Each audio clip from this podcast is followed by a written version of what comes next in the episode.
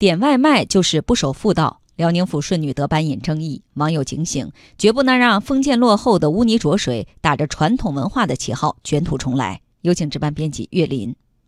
不做饭、不洗碗、点外卖吃，就是不守妇道吗？女人就应该每天做家务，生活在最底层吗？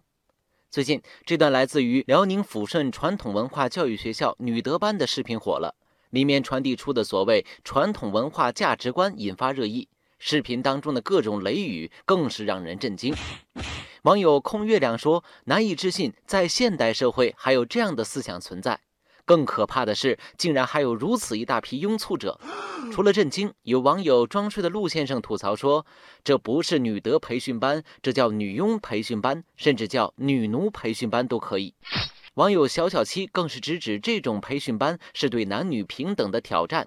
他留言说：“三寸金莲，贞洁牌坊，女子无才便是德，有哪个不是浸润了女性的血与泪？有哪个不是建立在牺牲女性的权利的基础上的呢？”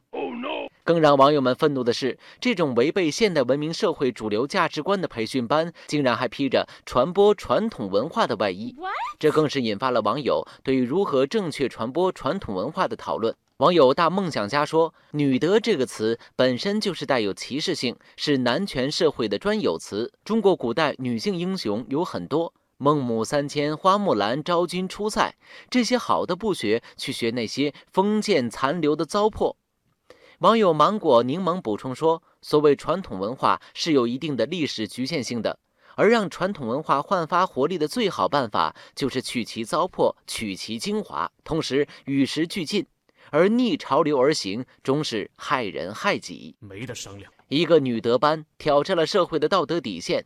网友单身奥特曼总结得很到位，他说：“女德班的存在，说明我们在保护女性合法权益上还有不足，导致男权思想死而不僵，蠢蠢欲动。对婚姻家庭的忠诚和责任不分男女，绝不能让封建落后的污泥浊水打着传统文化的旗号卷土重来。”欢迎大家关注微信公众号“弹幕财经”，把您感兴趣的话题推荐给我们，或者发表您的观点，参与留言互动。我们将选择有价值、有意思的内容在节目中播出。